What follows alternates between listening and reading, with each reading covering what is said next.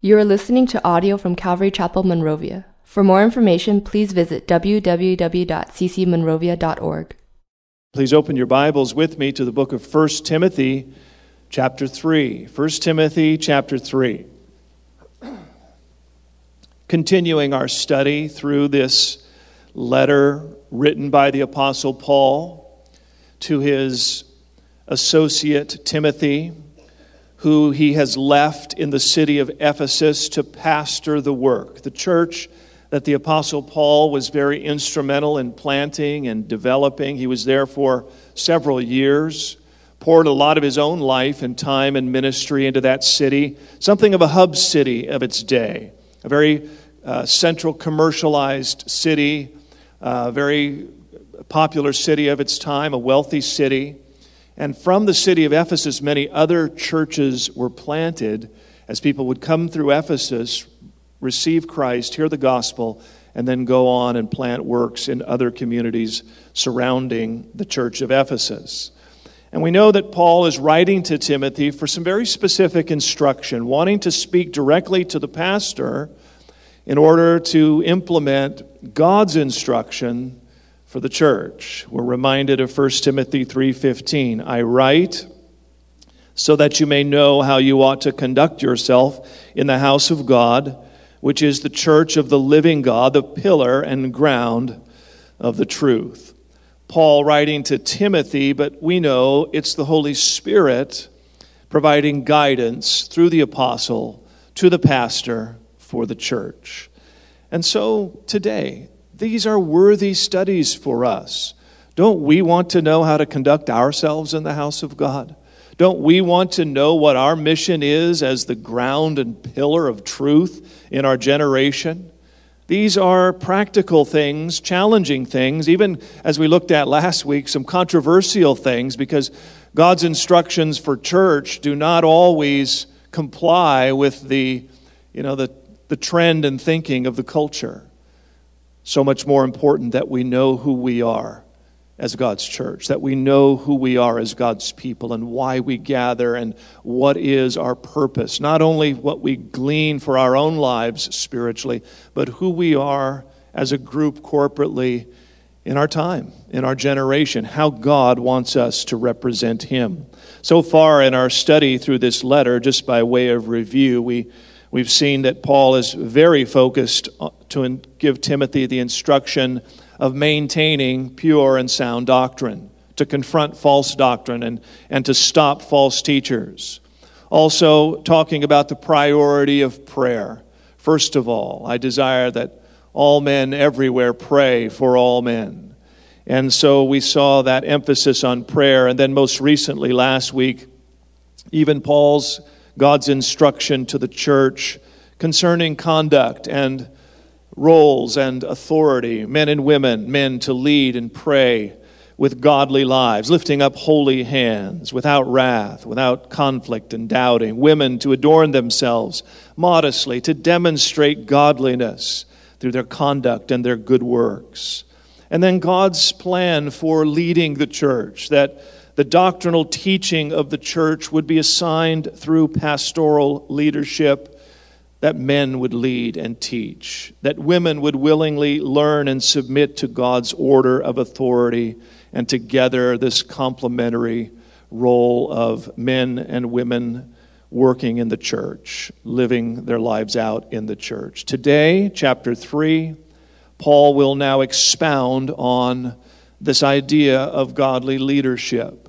He's going to talk about qualifications, and that's the title of today's message Qualifications for Leadership. Now, before you tune out and say, Well, I'm not a leader, good thing I don't have to pay attention, listen, these are Christian virtues that are good for all, but essential for leadership. I would say all Christians are called to walk and grow in these virtues. But in order to be used in leadership, these things must be established and developed in your life. And they come to us through a relationship with God. These are not qualities that we work up in our own kind of uh, effort and willpower. We commit ourselves to these things, but ultimately it's through the relationship we have with God. Jesus said, Abide in me, and my word abide in you, and you will bear fruit. Apart from me, you can do nothing. So these things come to us through relationship with God, through a disciplined, sincere desire to allow God's purpose, to allow God's Christian character to be fashioned in our life. And as you know, it's a journey.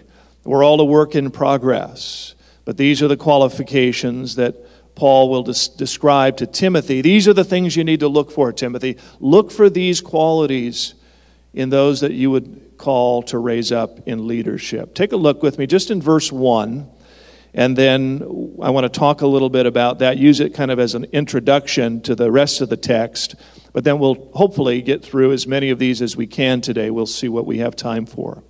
Verse 1, 1 Timothy chapter 3. This is a faithful saying. If a man desires the position of a bishop, he desires a good work. Now, I'm reading out of the New King James Version. And today I will be referencing some of the other translations, which I think add a little insight into the meaning of the text. Because we don't normally talk about bishops, we talk about pastors, we talk about ministry leaders. There are still in some churches the idea of bishops, but the, the word bishop, and I want to talk a little bit about some of the words that the Bible uses to define leaders. The word bishop is the Greek word episkopos. Some of you may uh, put the connection to the Episcopalian denomination. And the idea is an overseer. And many of the other versions, the NIV, the ESV, they say if a man desires the position of an overseer, someone who has spiritual oversight for the congregation, in charge of watching over the spiritual well being of the church. Of course, it would include teaching and maintaining a doctrinal integrity, but it goes into many areas of church life, and there are men that God has called to oversee, to lead. Another word that we often see in the New Testament concerning uh, leadership uh, is the word often translated elder. And it's the Greek word presbyteros. And there's another denomination close to that, isn't there? The Presbyterian Church. These are churches that have taken words out, the Greek words out of the New Testament instructions about leadership, and they've kind of blended those into their denominational organization. And that's a word that means elder, someone that is mature in faith through experience. It doesn't all necessarily mean an older, aged person chronologically, although it can be, and oftentimes it is, but it means someone that is at least mature in faith. You may be young and advanced in years spiritually, because of your walk with the Lord, your, your um, experience with the Lord, but somebody that has a maturity in their faith. And we see that Paul, writing to Timothy, tells him to look for episcopos, those that are called to leadership and oversight. In Titus, Paul writes a very similar instruction, but he uses the word presbyteros. So we see these words sometimes used interchangeably. We ought not to take too much you know, differentiation on these words because we see Paul uses them kind of almost the same. Another word that often appears in the scripture is the word that we translate pastor or shepherd. It's the Greek word poimen. And again, this is another word that seems to be used almost interchangeably. I give these to you just so that you'll you know, as you read and study the word yourself, you'll see that these are the terms God's word uses to describe leadership. I want to quote to you 1 Peter chapter 5. I hope to have this for you up on the overhead. And I've underlined and kind of inserted the Greek words. You'll see how these words get used almost simultaneously and interchangeably. Peter. The elders, presbyteros, who are among you, I exhort. I, who am a fellow elder and a witness of the sufferings of Christ, and also a partaker of the glory that be, will be revealed, shepherd, poimen, the flock of God which is among you, serving as overseers, episcopos, not by compulsion, but willingly, not for dishonest gain, but eagerly. Peter says, Listen up, elders, presbyteros. I want you to shepherd, pastor the flock, poimen, as good overseers, episkopos. So the leaders, these terms are used almost interchangeably to describe the office and the function of God's leaders within the church. You may remember in Acts chapter 20 when the Apostle Paul called the elders, the presbyteros, from the church in Ephesus to meet him as he was journeying close by, and he brought them together in Acts 20 and verse 28. He tells them, Therefore, take heed to yourselves and to all the flock which, which the Holy Spirit has made you overseers, episkopos, to shepherd, poimen, pastor, the church of God which he purchased with his own blood. This is just a little kind of insight into leadership in the church, because this is something that's often asked within church family. You know, how do we organize? Who decides? Who's in charge? How do we, you know, biblically apply uh, leadership within the church? And one of the things we notice in the scriptures is there doesn't seem to be any in the New Testament, any real dogmatic, clear, structural organization. The emphasis seems to be more on the character of the leader than the actual structure of leadership within the church. And as a result, we have many different organizational styles in the church today and throughout history. And I think it's by design. I think that God wants enough flexibility so that we can implement leadership biblically, yet not rigidly, in order to accommodate the various types and styles of ministry and leadership that is comfortable for God's people.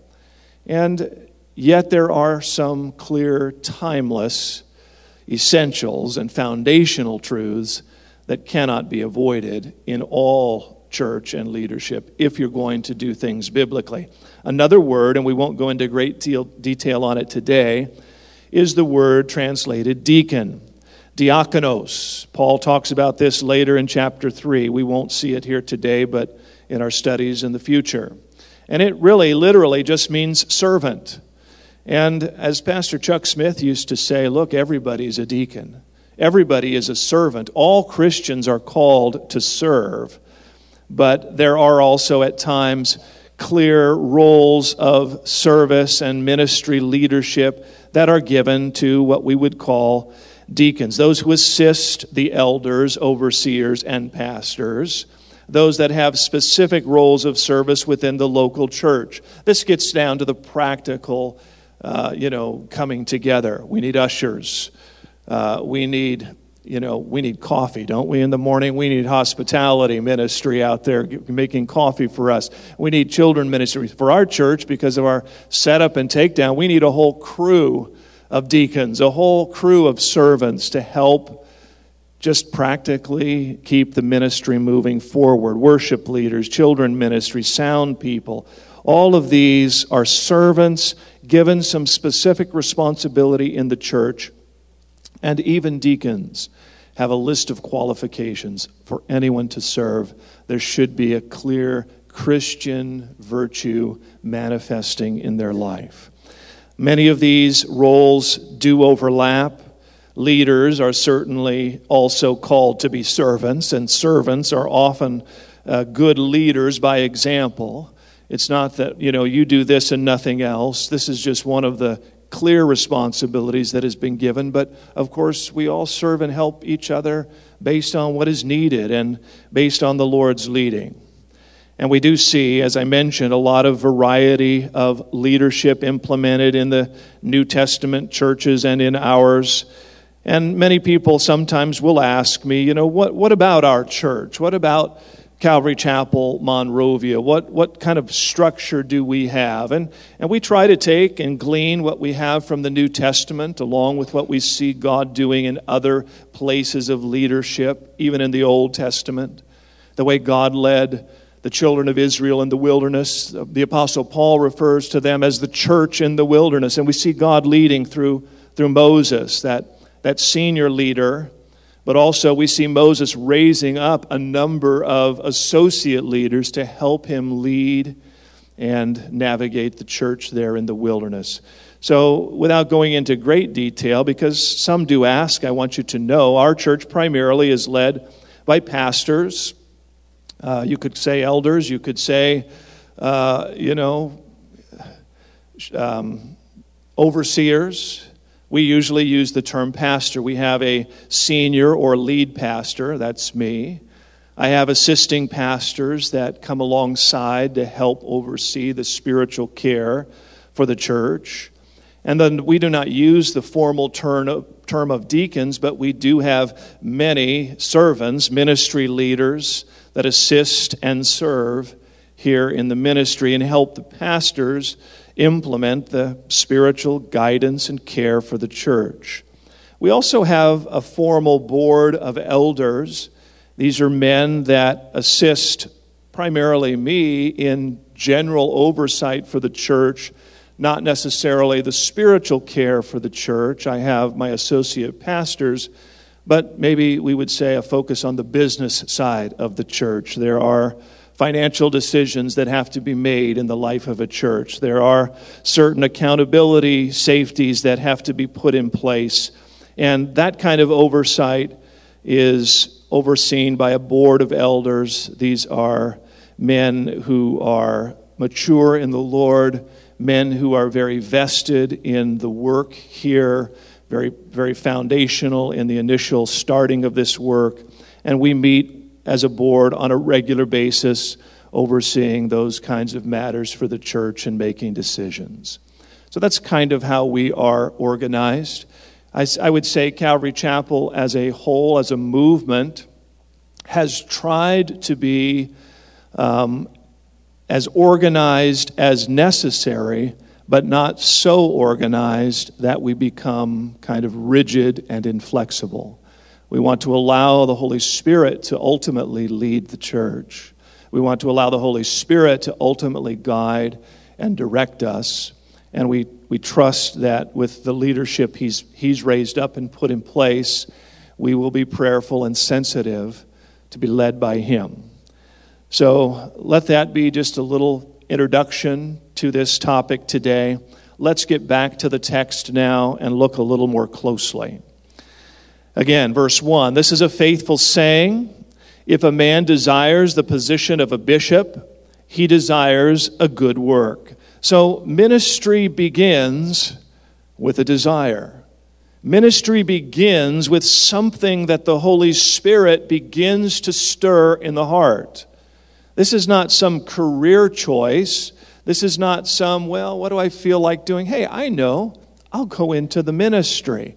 No, it's a desire that we believe God begins to cultivate and draw in the heart. Now, not all are called to be a, a spiritual overseer, a pastor.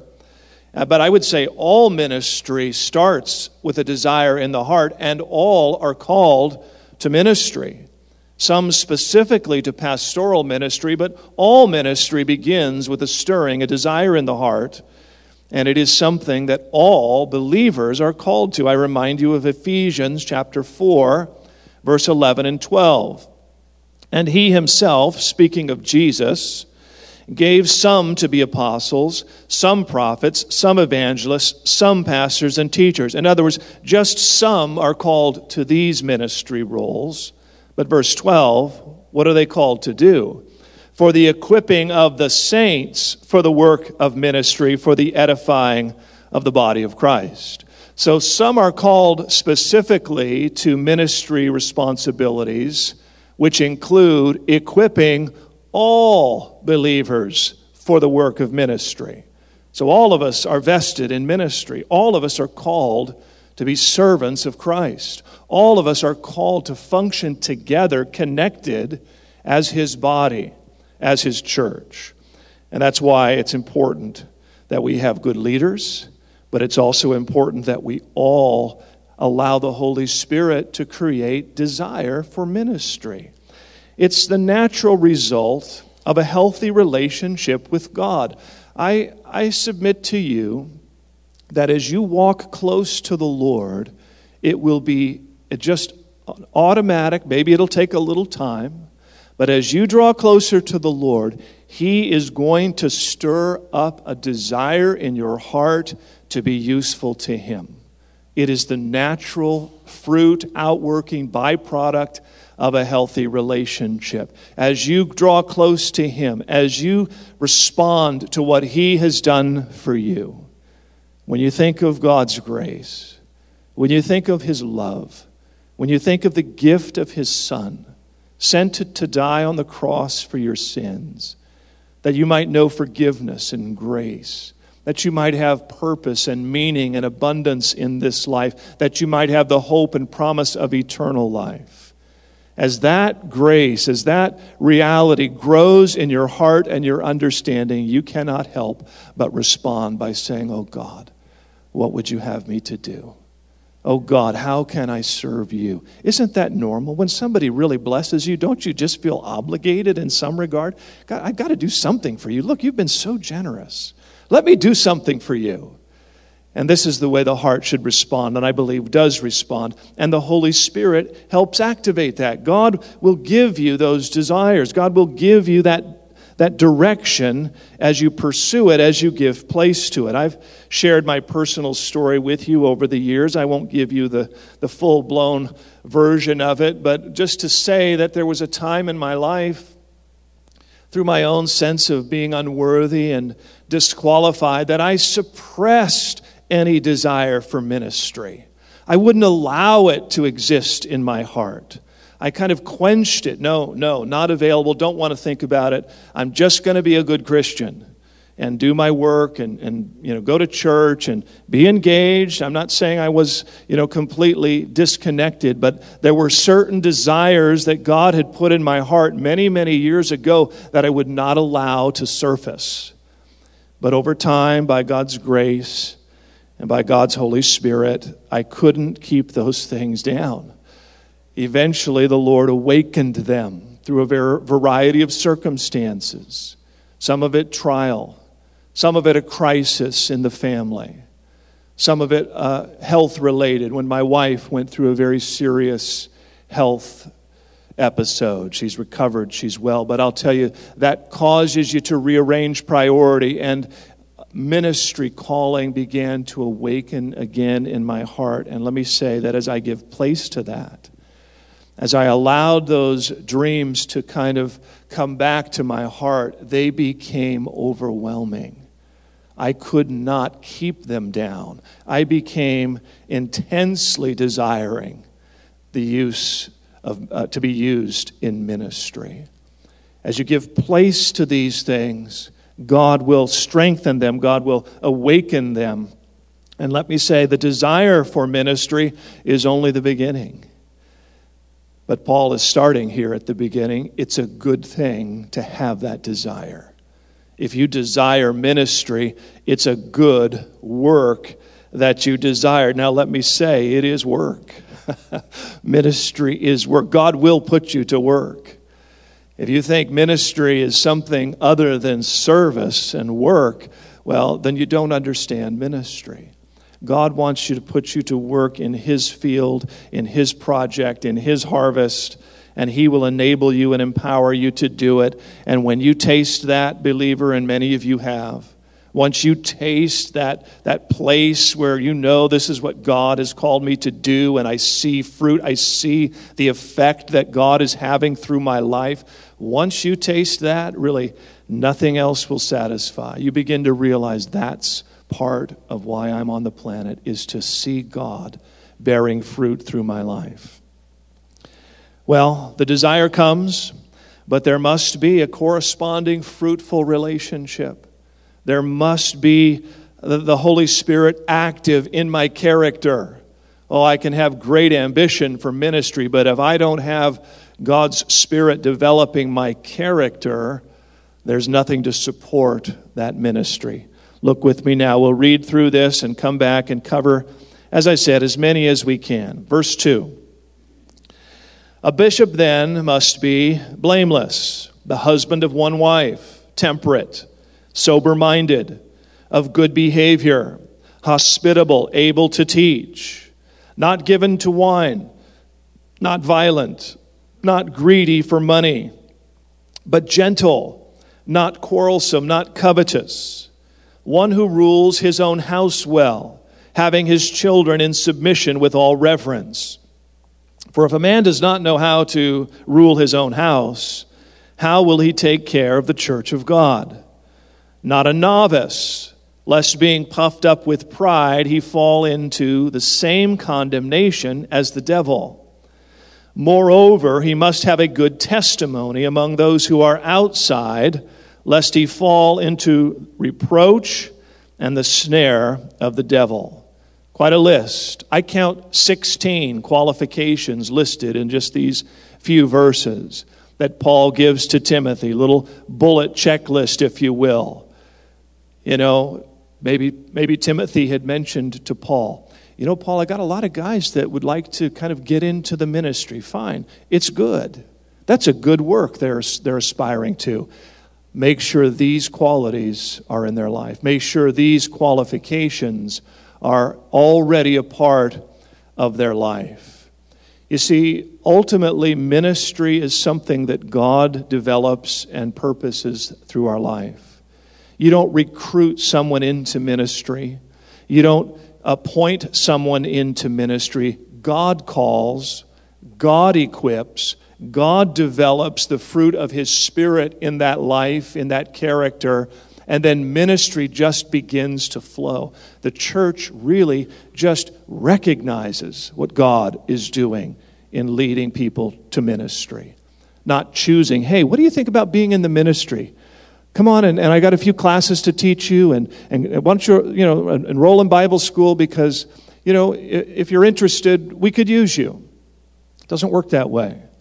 It would, it would work more like this a pastor or a, a leader saying, you know what? I see things going on in your life that give a clear indication that God is calling you.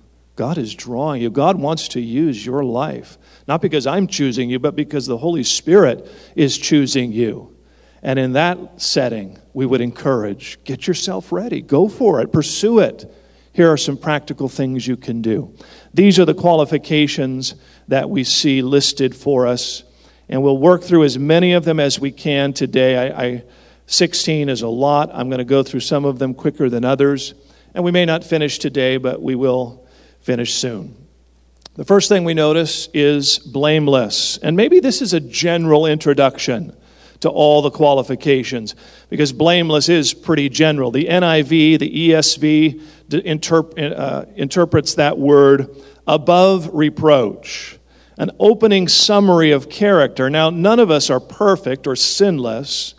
But this idea of blameless is that there is no sinful practice or lifestyle that would allow a reproach or an accusation, a, a, true accusation, to discredit you from ministry.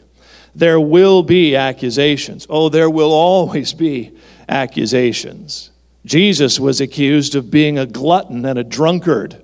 Jesus was accused of his ministry was empowered by demons. If Jesus was accused falsely, well, anyone who sets their hand to the plow, anyone who wants to serve in ministry, if you don't like being accused, well, then you better not step out because you are, you will receive accusation. There will be conflict. There will be forces that want to discourage and resist you moving forward in the Lord.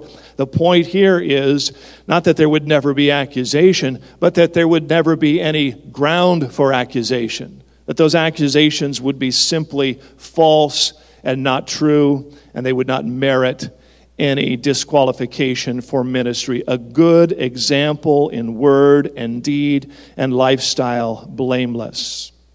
The second quality, the husband of one wife.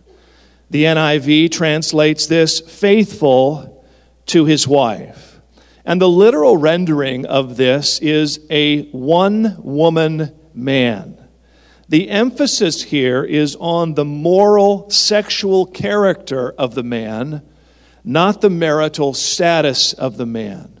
If we took this literally only in regard to marital status, the husband of one wife, well, then we would have to disqualify Jesus because he had no wife, he was single. We would have to disqualify Paul because at the time of this writing, he had no wife. We know that he was single. This is not talking about a marital status. What about a pastor whose wife passes away? He's a widower. Is he not free to remarry and continue in ministry? What about those who have gone through a biblical divorce and allowable remarriage? Are they now not available for ministry? They could have only had, you have to have a wife and can only have had one wife? No, this is, I believe, better translated, faithful to his wife. This means he's a man that loves and holds affection only for his wife, not an adulterer, not someone engaged in outside activity from his marriage sexually, not a flirt, not some. Uh, romantic interest outside the wife, no games at work, no playing and flirting and engaged in emotional, you know, affairs. This is a man who has eyes for his wife. He's not entangled in lust. He's not entangled in pornography. He has a sexual purity and fulfillment in his, with his wife. And this is a quality that is required to lead God's people and God's church and how we have seen this area of weakness take down many a leader. It's a dangerous, dangerous area to give place to. I speak, of course, to leaders. I speak to my own heart as a pastor with fear and trembling. But listen, I speak to all. Oh, that we would engage in moral purity and integrity. The culture is just throwing it in our face. It is so available, it is so prominent. It's almost, I mean, you have to be really intentional to guard your heart, to guard your eyes, to guard your thoughts. But to be a leader of God's people, this needs to be a man who loves and is committed to his wife. Number three, temperate. This carries the idea of sober this carries the idea of circumspect, thoughtful in his lifestyle. This is a man who's not given to, you know, extremes or excess. He's not given to extravagance. He lives his life with a certain moderation, a balanced life, you might say. And I'll tell you, in ministry, there is a balancing that needs to be developed. You do have to learn how to manage the competing areas of your life. There is ministry, there is marriage, there is family. Oftentimes, there is work alongside ministry, financial uh, you know, work that you need to do to support yourself in the ministry. And all of these can compete for time and interest and energy, and a temperate man learns to manage those by the Holy Spirit. You know, even recreation. You can even become an avid sports fan and become a little bit excessive, right? Unless, of course, it's the Dodgers, then you're okay, right? I mean, let's just be, I mean, clearly the Lord is all over that one, right? I mean, temperate. Number four, sober minded. The ESV, English Standard Version, translates that self controlled. Some of these words are very similar and, and really kind of communicate a very similar attribute, but good judgment, sober minded, well disciplined, a disciplined thought life, not given to impulse, not given to whims of the flesh, not overreactive in emotion. You can't have a leader who is just overreacting to every crisis and every situation, panicking and running to the worst conclusion, overreacting. That's not good leadership. Leadership needs to be sober minded, thoughtful, taking, taking time to pray and consider, taking time to work things through with, with the Holy Spirit. Number five, good behavior. The ESV, the NIV interpret this respectable. This has uh, the idea of a good reputation someone with an orderly lifestyle, not a chaotic lifestyle, someone who has even, we would say, um, social graces. In other words, you're polite. Uh, you're, you, you have a certain dignity in the way you walk and carry yourself. You're not rude. You're not, ru- you're not rash in your behavior. Respectable, good behavior. Just someone who's managing their life clearly under the direction, under the control of the Holy Spirit. Don't you think that's the way Jesus lived his life? You know, as you read the Gospels, it just seems like he was always on keel. You know, even in the worst of times, even in the, in the, the, the worst of crisis, when the disciples were losing their mind, what are we going to do? Jesus just had a self control about him. He just had a, a grace about him. Was he a leader? Was he strong? Was he a man? Oh, yes, he was. But he had a quiet strength, and yet when he spoke, it was truth. It was accurate. It was, it was ministry. And that's the character that we long for to be like Jesus. You don't see Jesus ever in a rush, he never seems to be late, right? I don't know if he was late, but he wasn't never didn't seem to be in a hurry. He seemed to always be in step with the Holy Spirit. Number 6, hospitable. A generous and cordial reception of guests. Listen, this is just being friendly. This is just having an open, warm heart towards others. Hospitable actually specifically means you know, even warm towards strangers. The writer of Hebrews says, Be hospitable to strangers, for some of you have entertained angels unaware. Even, even as you're reaching out and being kind and warm to strangers, the writer of Hebrews says, you know, some of you have actually had angels pass through your life. You didn't know it, but because you were open, because you were gracious, because you were hospitable, you had the fellowship even though you weren't aware. So, this idea of, of being friendly, warm towards fellowship, towards others. Now, clearly, some have a unique gift in this, let's be honest. Some people, and the scriptures talk about this, the book of Romans kind of itemizing a, an example of various gifts that the Holy Spirit imparts. One of the gifts that he mentions is hospitality. Some just have a natural way of making you feel welcome, making you feel friendly, feeling like they've known you all their life. Some of us, well, not so much. We're a little bit more closed, we're a little bit more reserved. But all of us can still, by God's grace, walk in hospitality. There, is, there should be a friendliness, there should be an openness, a warmness in our leaders, in our ministry leaders, truthfully, in our church. There should be that sense of wanting to connect and engage in one another's lives. Number seven, able to teach. An ability to accurately teach the scripture. We're just seeing already with Timothy, Paul is saying you need to correct these false teachers.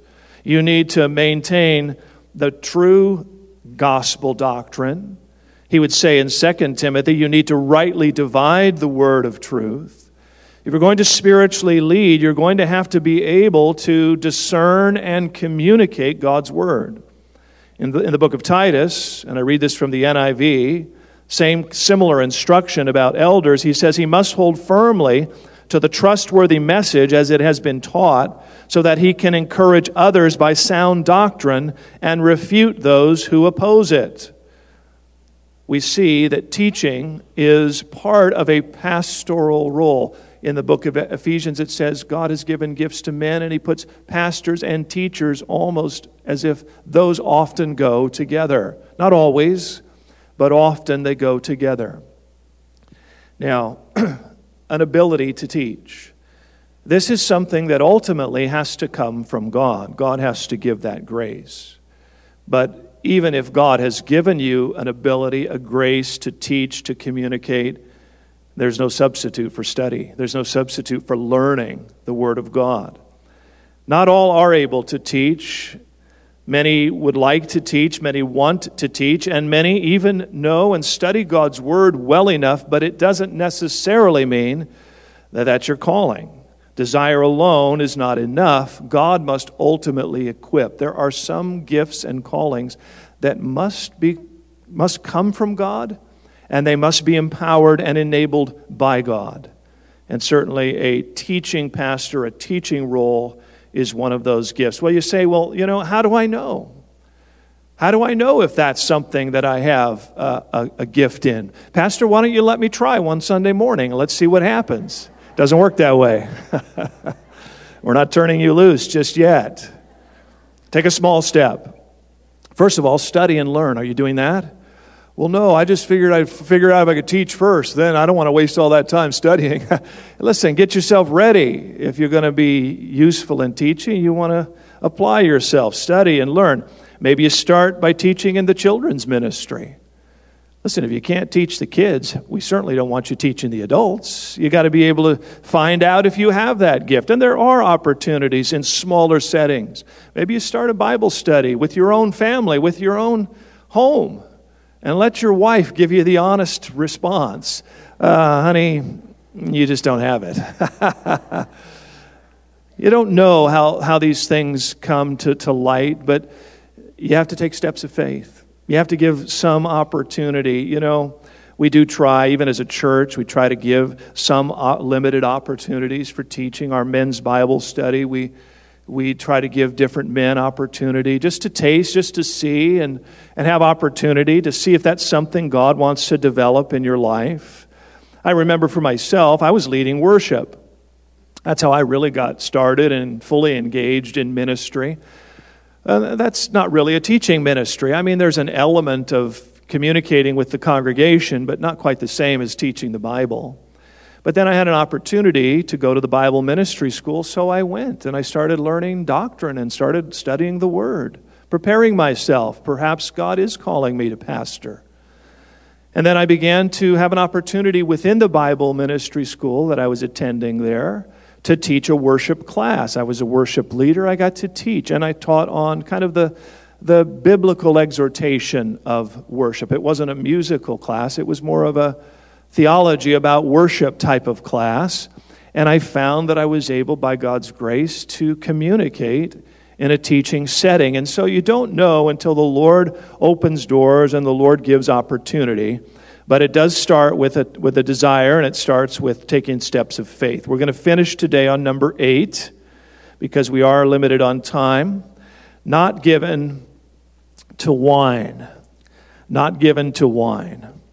It's good just to end on controversy every Sunday, don't you think? The NIV says not given to drunkenness. The ESV says not a drunkard. Literally, the term means not lingering beside wine. Someone that is not addicted in any way to drinking, someone that is not in any way participating in drunkenness. Now, our culture. Our culture actually romanticizes the idea of drinking, doesn't it? You've seen the beer commercials. you, have seen the whole romance, the whole living the, the, the life always, you know, including dr- the drinking of alcohol. Well, we're not called to follow the advice of the culture.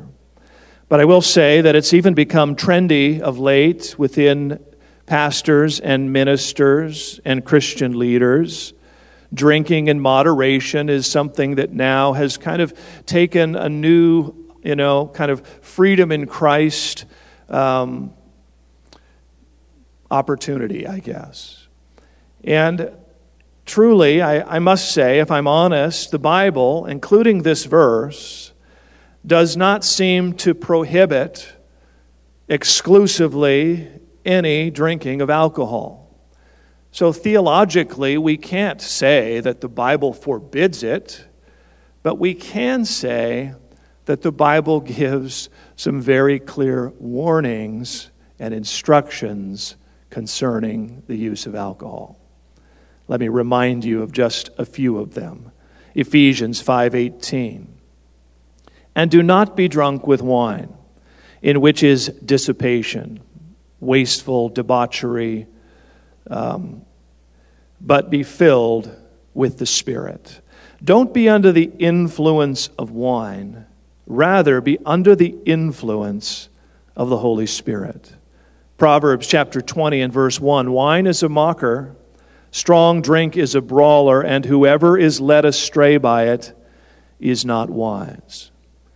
So there, I think there's just that personal managing of your life, recognizing that alcohol and the use of alcohol has great dangers connected to it. Although the Bible, I cannot say prohibits it, the Bible certainly gives some concerns and some careful use concerning it.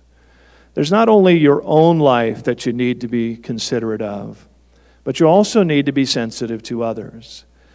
As a pastor, I can tell you I've seen many, many lives damaged and families ruined by alcohol. I've seen leaders led astray. I, I, had a pastor friend of mine. He was co, he was an assisting pastor when I was a worship pastor, and he started having a, a, a drink in moderation, privately at home, appropriately. So to, so he thought, and he got entangled, and he got caught up, and he became an alcoholic. Had to remove him from ministry. Thankfully, I can say he's been restored, but not until his ministry was taken down. He lost his marriage. There were consequences. There's danger here, but also the danger of causing others to stumble. Leaders need to set an example. Don't cause others to stumble. You've got to be careful. Acts chapter 20, verse 28. I said to this earlier, earlier, I want to quote it again. Therefore, take heed to yourself and to all the flock among which the Holy Spirit has made you overseers to shepherd the church of God, which he purchased with his own blood. Take heed to yourself and be sensitive to others. This is a certain exhortation for leaders and pastors and shepherds, but I would say to all believers take heed to yourself, but also be sensitive to others that God has entrusted you to have fellowship with. 1 Corinthians 6 and verse 12 will close on this verse today. All things are lawful for me, said the Apostle Paul, but all things are not helpful. All things are lawful for me, but I will not be brought under the power of any. We can say that the Christian life enjoys certain freedoms. God has given us all things to enjoy, the Bible says. But clearly, there are those obvious sinful prohibitions that God denounces. And then there are these other areas where God simply encourages caution. Be careful. Don't let your freedom become an opportunity for the flesh. Don't get entangled. I would leave you with these three words evaluation. Are you being honest? Oh, I can handle that. Oh, it's fine. Are you sure? evaluation, and I would say honest evaluation. Take heed to yourself Moderation be the second word I would leave you on this topic. Drunkenness is clearly sinful. And so any use of this would be something that should be done moderately, carefully. And then finally, the third word I would give to caution you is discretion. Use discretion. Can you imagine all of us having our pastor and leaders meeting at the pub with a, with a few beers? We have freedom. But that wouldn't be wise, would it? No. Those of you that think it might be, no, it's not. yeah, I'd like to come to that kind of leadership meeting. we got to be careful. Now, again, we're, we're living in a culture and a time where, you know, and, and, you know, there are different cultures. Do you know that when you go to Europe, you know, where, where wine and beer is much more a normal part of a meal, not so much a, you know a drinking experience. It's much more of just kind of a cultural uh, dining experience. There are pastors and great men of god that enjoy that freedom. And so you know i would say evaluation moderation discretion. Let those things guide you along with his word. Let's pray. Father i thank you today for these passages that we've had opportunity to review. And Lord, as we close today, I'm, I'm just wanting to pray for certain hearts that may need to respond. Of course, Lord, I always want to give opportunity if there's someone here that needs Jesus. If you're here today and, and you do not know the Lord, you do not have a personal relationship with God, but even as we look today, even as we look at these qualities of spiritual leadership and maturity, something in your heart is saying, God, that's, that's who I want to be. I need a relationship with you. I want you to change my life. I want you to make me into a better man, a better woman, the man, the woman you've called me to be. But I need your mercy. I need your forgiveness. I need your grace and help. And maybe you're here today and you want to receive Christ. I'd love to pray for you. And then just, I'm going to pray for two groups here today, but just before I list the second, I want to respond, want you to respond to that. If you're here today, and you're not a Christian, and God is speaking to you, and you're being drawn, and you sense His Spirit creating this desire for relationship with Him, and you, you know He's spoken to you, and you want to receive Christ, you want to be forgiven, you want to accept that gift of His love and grace that He exemplified on the cross. If that's your heart today, just raise your hand right now and I'll pray for you. You can receive Christ right now. Anybody here today? God bless you. Anyone else? You need Jesus. You need to come to Him. You sense His heart drawing you. Anyone else besides this one I want to pray for? God bless you on the aisle.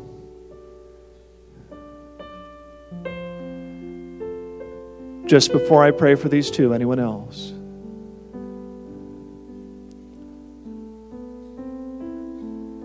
Lord, for these hearts reaching out to you, saying, Jesus, I sense that you spoke to me today. I sense your spirit drawing me to you today.